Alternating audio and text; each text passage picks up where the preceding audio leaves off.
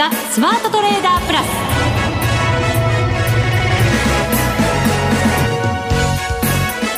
全国のリスナーの皆さんこんにちは。内田まさです。この時間はザ・スマートトレーダープラスをお送りしていきます。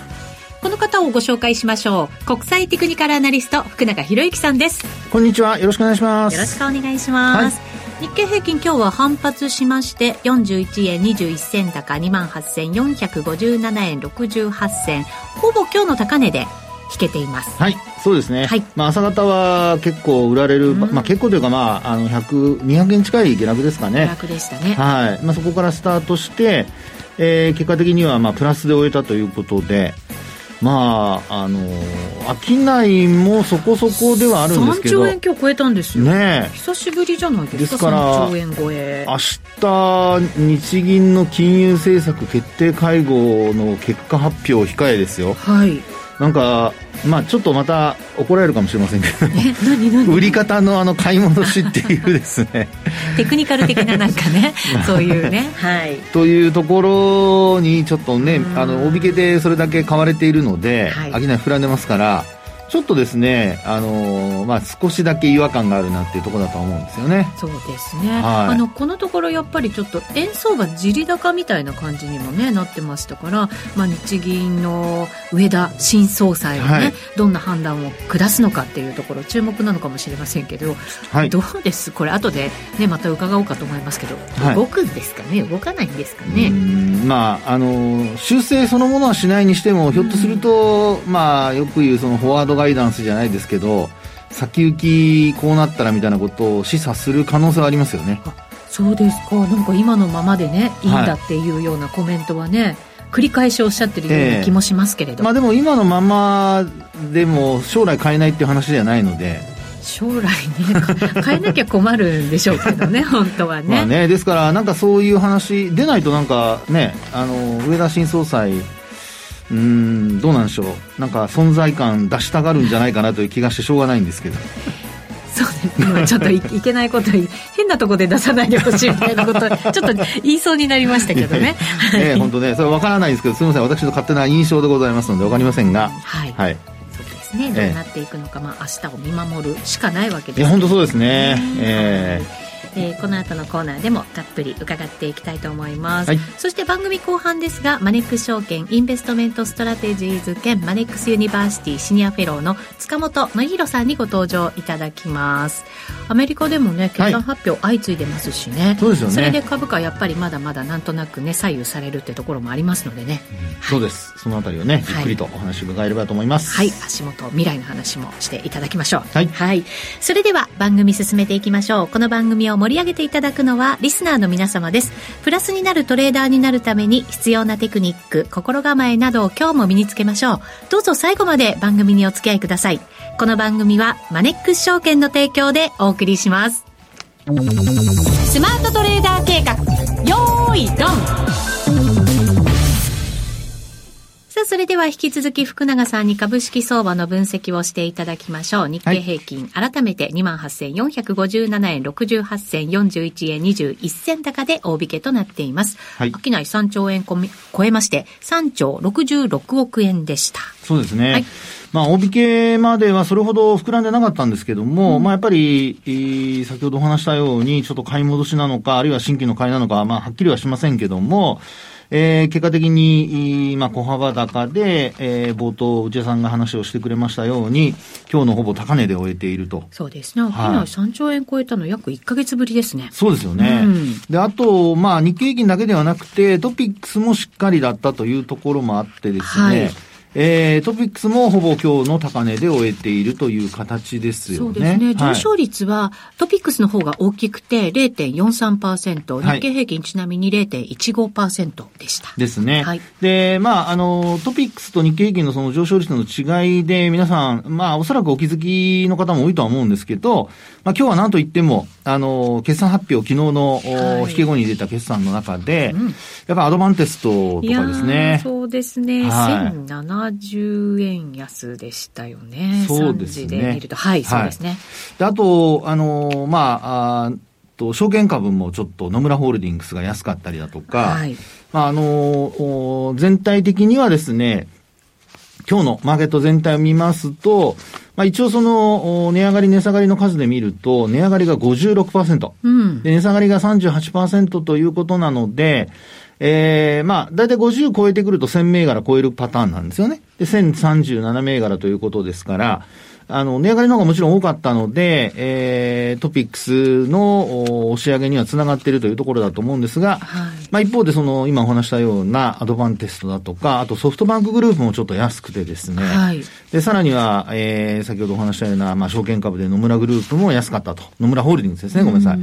ですので、えー、全体的にはちょっとこう、押し下げられた感があるのかな、あるいは上値が重たかったのかなっていうところでしょうかね。やっぱりそうですね。ちょっと厳しい見通しをね、発表された企業なんかは結構売られてしまうっていうのはありますよね。そうですね。で、日経平均採用ではないものの、レーザーテックなんかもこれ連日で安値更新っていう流れになってまして。そうなんですよね。半導体やっぱりちょっと若干全般弱い感じってありますかね。ねあの、まあ、あちょっと前までは、えー、半導体のその、業績はですね、底堅くて、で、まあ、あの、底入れもしてるんじゃないかっていうような話が出てたりしてるんですけど、はい、ただやっぱりアドバンテストの業績発表なんか見てますと、まあ、先行きに関してはやっぱり年後半からというような、あの、回復に向かうのはですね、というようなちょっと厳しめの見方も出てきているので、そうですね。今日あの、サムスン電子も決算発表して、はい、あの、半導体部門って14年ぶりの赤字転落なんですよね。うん、そうなんですよね。えーまあ、ですからですね、やっぱちょっと楽観視しすぎてるのかなというですね、まあ、これまでのその、半導体の戻りに対しての、あの、まあ、期待度っていうんでしょうかね。確かに、あの、まだ在庫調整済んでないという見方もありますし、はい、あの、設備投資、まあ、半導体の設備投資ですよね。ちょっと先に見送るみたいなね、ええ、なんかそういうのも出始めてはいますよね。そうですよね。で、まあ、そういったところから日経平均の下落、まあ、上昇率が抑えられたという形なんですけど、うんちょっとまあ、テクニカル的なことで、えー、見てみますと、残念なことが実はちょっとございまして。残念からいきますか。えー、残念なことしか今日は。ない？まさかの。いや、だってこれまでこれまで、なんでしょう、高値更新してるわけですから。そうです、ね。年初来高値よね。はい。なので、えー、っと、日経平均が今日パラボリック引転してしまいまして。引転、はい。で、あと、日経500はもうすでに昨日から引転してるんですよ。うん。で、まあ、トピックスはまだパラボリックは要点した状態です。はい。はい。まあ、ですので、えー、これね、あの、要点期間というのが、日経平均で見ますと、えー、何日間あったかっていうのをちょっと数えてみるとですよ。はい。構ね、時間は経っておりまして、19日間ですかね。19日間。私の数え間違いがなければ。うん。はい。約。約。約ってしときましょうか。約19日間。まあ、20日前後というふうに言っときましょうかね。えー、はい。で、あのー、まあ、過去もですね、今年の1月の、あのー、4日にまあ安値をつけたじゃないですか。はい。その時もまあ、引転してたんですよ。うん、で、その要点から、その後要点してからですよ。要点してから、今度引転するまでの期間というのも、えー、大体これ22日前後。あ20日前後の中に入りますね。はい、ということで、ほぼ同じ期間ですかね。ちょっと今回のが短いですけど。はい。はい、リズムってね、なんかある時ありますよね。そうですね。ええ、あと、引転してる期間で見ると、あの、まあ、あその、今お話したような2月に頭をあの、高値をつけた後に、引転している期間っていうのは大体13日前後ですね。13日前後。はい。はい、であと3月の9日に高値をつけた後にまた引転している期間というのが、これも12日ぐらい。12日前後。はい。なので、まあもし、あの、これまでと同じような、まあ要はですね、要転している期間よりも引転している期間の方が短いわけじゃないですか。はい。ってことは、まああの、綺麗にその、高値と安値のタイミングが、その13日間で一致してるわけじゃないんですけど、うん、まあ、上下してますからね。で、そうした中で、いずれにしても、あの、まあ、要点期間というのが一旦これで終わったとすると、まあ、その同じサイクルであれば、だいたい、まあ、2週間ぐらいですかね。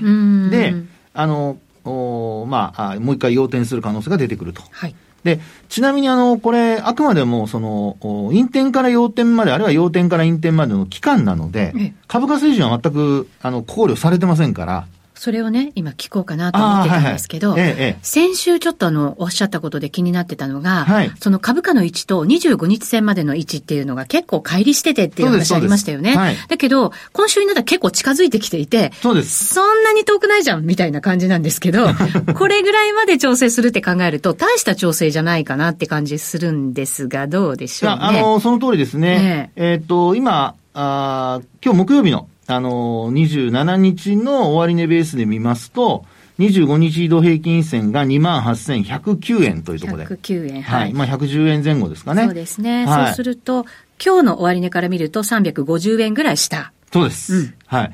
で、あのー、今日のですね、例えば安値が28,241円ってつけてるんですけど、はい、これがですね、えっと、4月の4日の高値近辺まで、まあ一旦こう、落ちたような形になってまして、はい。ですので、過去の安、あ、ごめんなさい、過去の高値が今日の安値というような流れで止まってはいるんですよね。なるほど、はい。えですので、まあ、このまま、あの、仮に、ちょっとまあ残念なのは、下向き、5日移動平均線が下向きで、上値を抑える可能性がありますから、はい、まあそういう意味では、まだ25日線に到達する可能性というのは十分あるんですけど、ええー、まあ今日の安値を下回るのかどうかっていうところが、その25日線に接近するかどうかのですね、まあ、一つ判断材料になるかなと。で、そうなってくるとですよ、はい、明日、あの、取引時間中、まあ、あえー、株式市場の取引が始まる前に、まず鉱工業生産なんかの発表がありますね。はい。3月の。で、その、後、これね、日銀の金融政策決定会合が、まあ、先ほどもお話したようにあるじゃないですか。はい。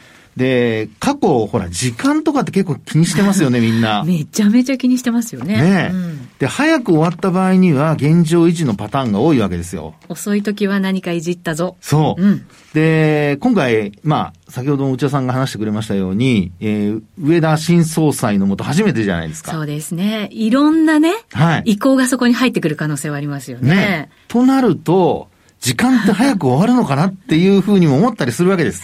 なるほど。何もなくてもですよ。はい。現状維持のままでも。はい。まあちょっとこれはあの、考えすぎかもしれませんけどもね。そうするとすごい、はい、あの、短時間、すごい短い時間で何か動き、いっちゃうかもしれない。そう。マーケットが。お昼休みを例えば過ぎるとか。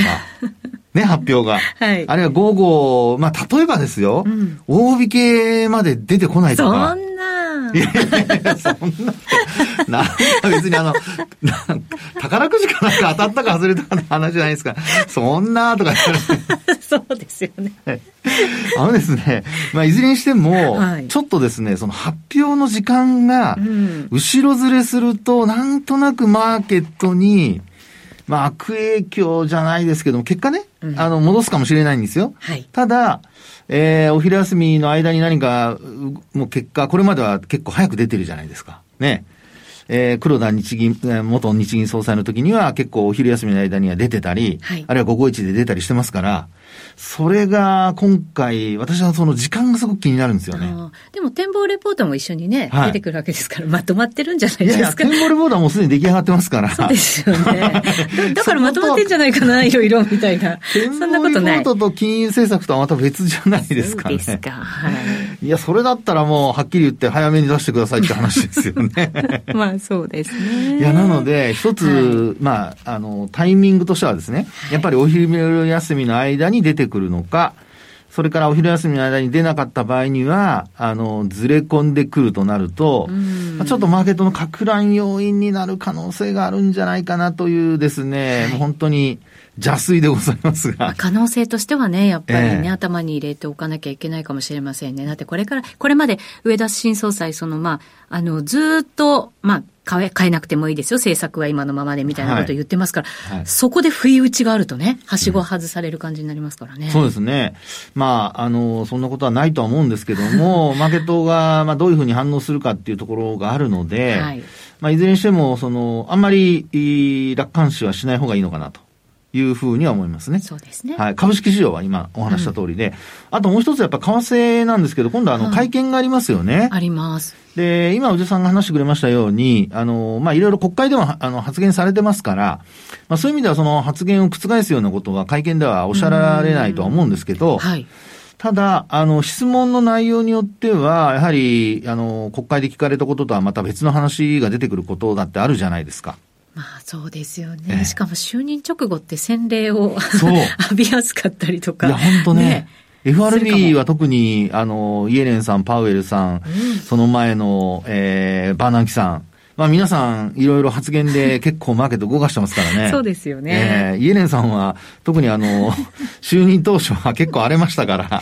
ありました、はい、そういうことが。はい。なので、まあ、あの、上田総裁に関しては、えー、もうすでにこなしていらっしゃるので。そうですね。あと、なんとなくマーケットとしっかり対話しそうな感じにね、こちらはなんか期待しちゃってるんですけどね。はい、そうですね。なので、まあその辺、えー、為替のやっぱりポジション持たれてる方は発言遺憾ではですね、上下に動く可能性があるので、うん、まあ、そこはもう週末でもありますし、あのー、まあ、振り回されないようにっていうところはあるんじゃないかなと。いうふうには思いますけどもね。そうですね。わかりました、はい。ポジションには要注意と。いや、もう本当にその通りだと思います。はい。はい、そして株式の方はちょっと調整局面入りかもしれないよ。そうですね。うん、トピックスが引転しちゃうと、もう調整局面入りの可能性が相当高まりますのでご注意ください。はい。ただ、調整の幅としてはそれほどでもないよという感じですかね。今のところは。今のところ、はい、今のところをつけちゃいました。はい、わ、はい、かりました。以上、ここまではスマートトレーダー計画用意ドンでした。続いてはマネックス証券からのお知らせです。投資家の皆様、マネックス銘柄スカウターをご存知ですか？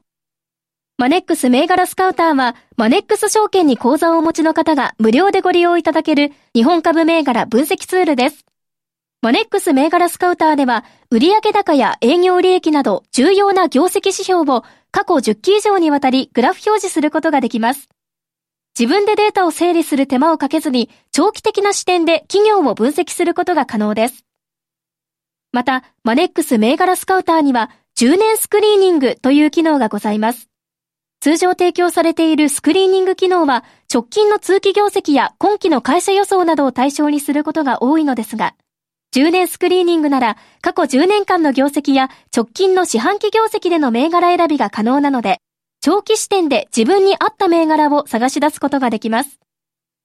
さらに、マネックス銘柄スカウターはスマートフォンへの表示最適化も行っているので、外出先などでも場所を選ばずスムーズに銘柄分析を行っていただけます。また、マネックス銘柄スカウターの活用術も、マネックス証券のセミナーやホームページで紹介していますので、ぜひご覧ください。マネックス銘柄スカウターは、マネックス証券に口座を開設いただくと、無料でご利用いただけます。マネックス証券の口座は、無料で開設できます。日本株投資の強い味方、マネックス銘柄スカウターをぜひお試しください。マネックス証券での取引に関する重要事項。マネックス証券が扱う商品などには価格変動などにより元本損失、元本超過損が生じる恐れがあります。投資にあたっては契約締結前交付書面、目論見書の内容を十分にお読みください。マネックス証券株式会社、金融商品取引業者、関東財務局長、金賞第165号。ザスマートトレーダープラス今週のハイライト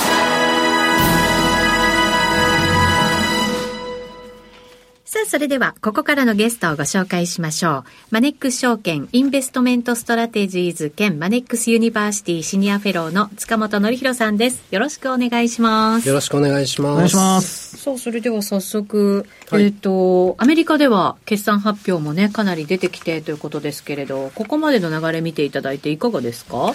そうですね、うん、あの、まあちょっと決算発表に触れる前に、はい、ちょっとまあマクロ経済どんな感じかっていうのをちょっと簡単に今見ると、はい、まあ今日ちょうど GDP が、えー、発表されて、まあちょっと底堅いような数字かなと思うんですけれども、はい、結構まあいろんなその経済指数、習字経済指数なんていうのが、うん、えー、ニューヨーク連銀からも出ているんですけれども、はい、まあちょっと実体経済どうかなっていうと、比較的底堅い。底堅い。はい。結構あの、まあ債券市場ではリセッションを予想するような、うん、えー、イールドカーブになってたりしますけど、はい、まあ実態は結構底堅かったり、この前のあのベージュブックなんかあの横ばいっていうような言い方されてましたけど、うん、まあどちらにしてもこうよく捉えれば下がってないんだなっていうような状況かなとは思っているんですよね。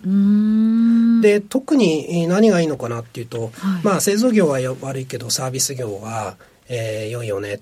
いわゆるその外食とか旅行とか、はい、そういう部分がいいよねっていうのはすごく目立っているところはあると思うんですけど、はい、あとですねあの労働市場がまあ非常に堅調だなっていうのは、はい、もうご案内の通りだと思うんですよ。えー で、先日ですね、あの、これもまた、あの、地区連銀の方からちょっと出ていたんで、あの、ちょっとあったのは、労働参加率が全然上がってきませんと。うんいう話があるんですよね。はい、まあもともとコロナ前は、えー、それなりにあったのが、まあコロナでポンと労働参加率が落ちて、当然戻ってくる、どんどんどんどん労働市場に人が戻ってくると思われたのが、はい、そうなかなか戻ってこなくて、うん、で、なんかよく言われるのは、あの、比較的、もう一回出ちゃった人が戻りたくない、うん、特に、はい、えー、50歳代の方々が戻ってこないなんていう話はあったんですけれども、ええ、ちょっとその蓄連銀の話によると、えー、人口動態が影響しているというような話、はい、いわゆるあのベビーブーマーの人たちがちょうど今退職に差し掛かってるんですよね。なので自然とやっぱり人が減ってしまうような状況にあって、はいなので、その、この影響をちょっと差し戻すと本当はもっと戻っててもいいでしょうっていうような話で、はい、この影響って、いわゆるそのコロナでの退職者っていうのよりもまあ全然多いと。うん、あ、そうなんですね。いうような話にもなってて、要はちょっと構造的にやっぱり人が足りない、はい、そういう人口動態にちょっと差し掛かってしまってるんだなっていうようなところなんですよね。これまで移民もね、どんどん入れながらってところもあったんでしょうけれど、はい、その環境はまだまだちょっとまだそこまで戻ってないって感じがあるのかもしれませんから、そうするとしばらくはこれどうなんですか？人手が足りないよっていうのがアメリカ続いちゃうっていうこと？しばらくそうですね、労働市場がなかなか、あの、まあ、全体としてリセッションをこう、目前に控えているような見方をしながらも、意外と、こう、だからセンチメントは下がるんだけど、実体経済のデータなかなか悪くなってこないような、えー、部分がちょっと、ひょっとしたら、長引くかもしれないな。要はちょっとまあ不透明感が長いっていうような形になるのかもしれないんですけどね。はい。ちょっとそんな、えー、状況かなと思っていて、はい、で、まあ、ちょっと決算の方の 話に移すと、うんはい、まあ、大きな企業っていうのは比較的、まあ、まだ途中なんですよね。えっ、ー、と、どれぐらいだったかな。銀行なんかは結構出てきてね。そうですよね。はい、200社ぐらい、えー、今のところ出てるかなと思うんですけれども、もともとですね、あの、今期の業績予想、今期ってあの、1、3月の業績予想って、大体こう昨年の夏にこう数字で言うと57ぐらいの予想だったものが、57? えっ、と、EPS にしてですね。EPS、はい、はい。それが、今年の初めに53点半ばぐらいまで下がってきてたんですよね。うんはい、で、それが今度あの、足元50ぐらいまで下がってきてるんですよ。すねはい、だからもう今年だけでも6%ぐらいですか、うん、下がってますし、かなり下方修正が進んで、はい、それでちょっと今望んでいるような状況なんですよね。うんはい、で、あとあの、いわゆるこう、投資家のポジションみたいなものっていうのを見てみると、よく、為替なんかで使われる投機筋のポジション。はい。あれのこう、株式の方を見てみると、かなりですね、ショートポジションが積み上がってる。そんな状況も観察されているので、はい、結構まあ慎重に構えてる向きがものすごく多い。ああ、なるほど。ですよね。はい、そんな中で、あの、当然出てくる決算って、えー、予想よりは良いよねっていう、うん、そんなところに今、まあ、直面しているのかなと。そうですね。えー、底堅いってことですもんね。今のマクロ状況ってことですね。そうですね。はい。で、投資家のセンチメントは冷えてるんだけど、実体経済も含めて、ちょっと悪くないところが出てきているんで、はい。まあそんなところでじゃあちょっとどう考えるかっていうようなところなんですけども、はい、ちょっとまあ注意したいのは一つまあ大きな企業はあるとしても、いわゆるこう中堅以下のところってどうかなって、はい、あの、まあ、銀行の話が特に出てますよね。今年はだから大企業っていうよりはその中小企業への影響ってものをすごい考えていかなきゃいけない年ですもんね。そうですよね。はい。で、金融がまさにそうですし、あと、例えばこう中小企業の雇用計画、はい、とか、まあ、いわゆる貸し出し態度っていうのを見ても結構悪化が始まっていて、はい。で、例えばさっきあの、雇用の話をちょっと申し上げましたけれども、まあ日本も同じですけれども、やっぱり労働市場を支えているのって比較的まあ大規模よりは、あの中堅以下の部分の方が多いんですよね。はい、日本なんかもね、9割以上は、ね、中小だって言いますからね。そうですね。えー、はい。そういった意味で、ここからちょっと中小企業が金融機関、地銀の話も含めて、ちょっと全体的にタイト化、引き締めにこう触れていく中で、雇用計画とか全体のこう計画が縮こまってしまうようなところっていうのはちょっと注意を要するところかなというふうには見ています。そうか。やっぱり中小企業がしぼんできてしまうとやっぱ雇用労働市場っていうのもこれ思ったよりも早くちょっと崩れるっていうことになる可能性もあるわけですね。そうですね。はい。あの結構今大きなそのマクロデータとしてよくあの言われる M2、マネーサプライの、えデータなんか見てもあのマイナスが結構進んでるんですよね。過去見てもこんなにマイナスが進んでる時ってリセッション以外ではと、まあ、当然ないんですけれども、はい、なかなかいろいろと悪いデータも出始めているような気はしていて、ただまあ決算はひとまず良くて、はい、で決算いいんですけど、あのこれちょっと前回も申し上げたと記憶してるんですけど、今のその13がボトムで46以降はこう反転していくような、えー、予想にはなってるんですけど、もしリセッションが来ないならそれでいいんですけど、はい、来るんであれば、やっぱりちょっと過去見ても、13がボトムになるというのは、ちょっと考えづらいところでもあるんですよね。そうですよね。だからこの先ってことですよね。だってリセッション来ると、ね、一番怖いのはいきなり赤字になるってことですね。業績が。中小企業はそういうのありえますからね。そうですよね。大手と違って。収益構造がやっぱり、あの、まあね、あの、しっかりしてない部分もあるので、はい、何かしら、あの、マイナス要因が出てくると、それをカバーできないという。うん、なんかこう、経済ニュースとかにとっても、決算にとっても、私たちってこう、大手の情報しかなかなか入ってこないじゃないですか。うん、で、中小からってなると、結局、気づいた時にはもうすごい悪いものがボンって出てきてみたいな感じになりかねませんよね。はいうん、そうですね。なんか結構あのマーケットでいわゆるこうトップ銘柄のウェイトみたいなものってかなり上がってるんですよね。はい、いわゆる、まあ、先導株っていうか、倹約というか、うん、要するにまあ一部大企業に偏っている。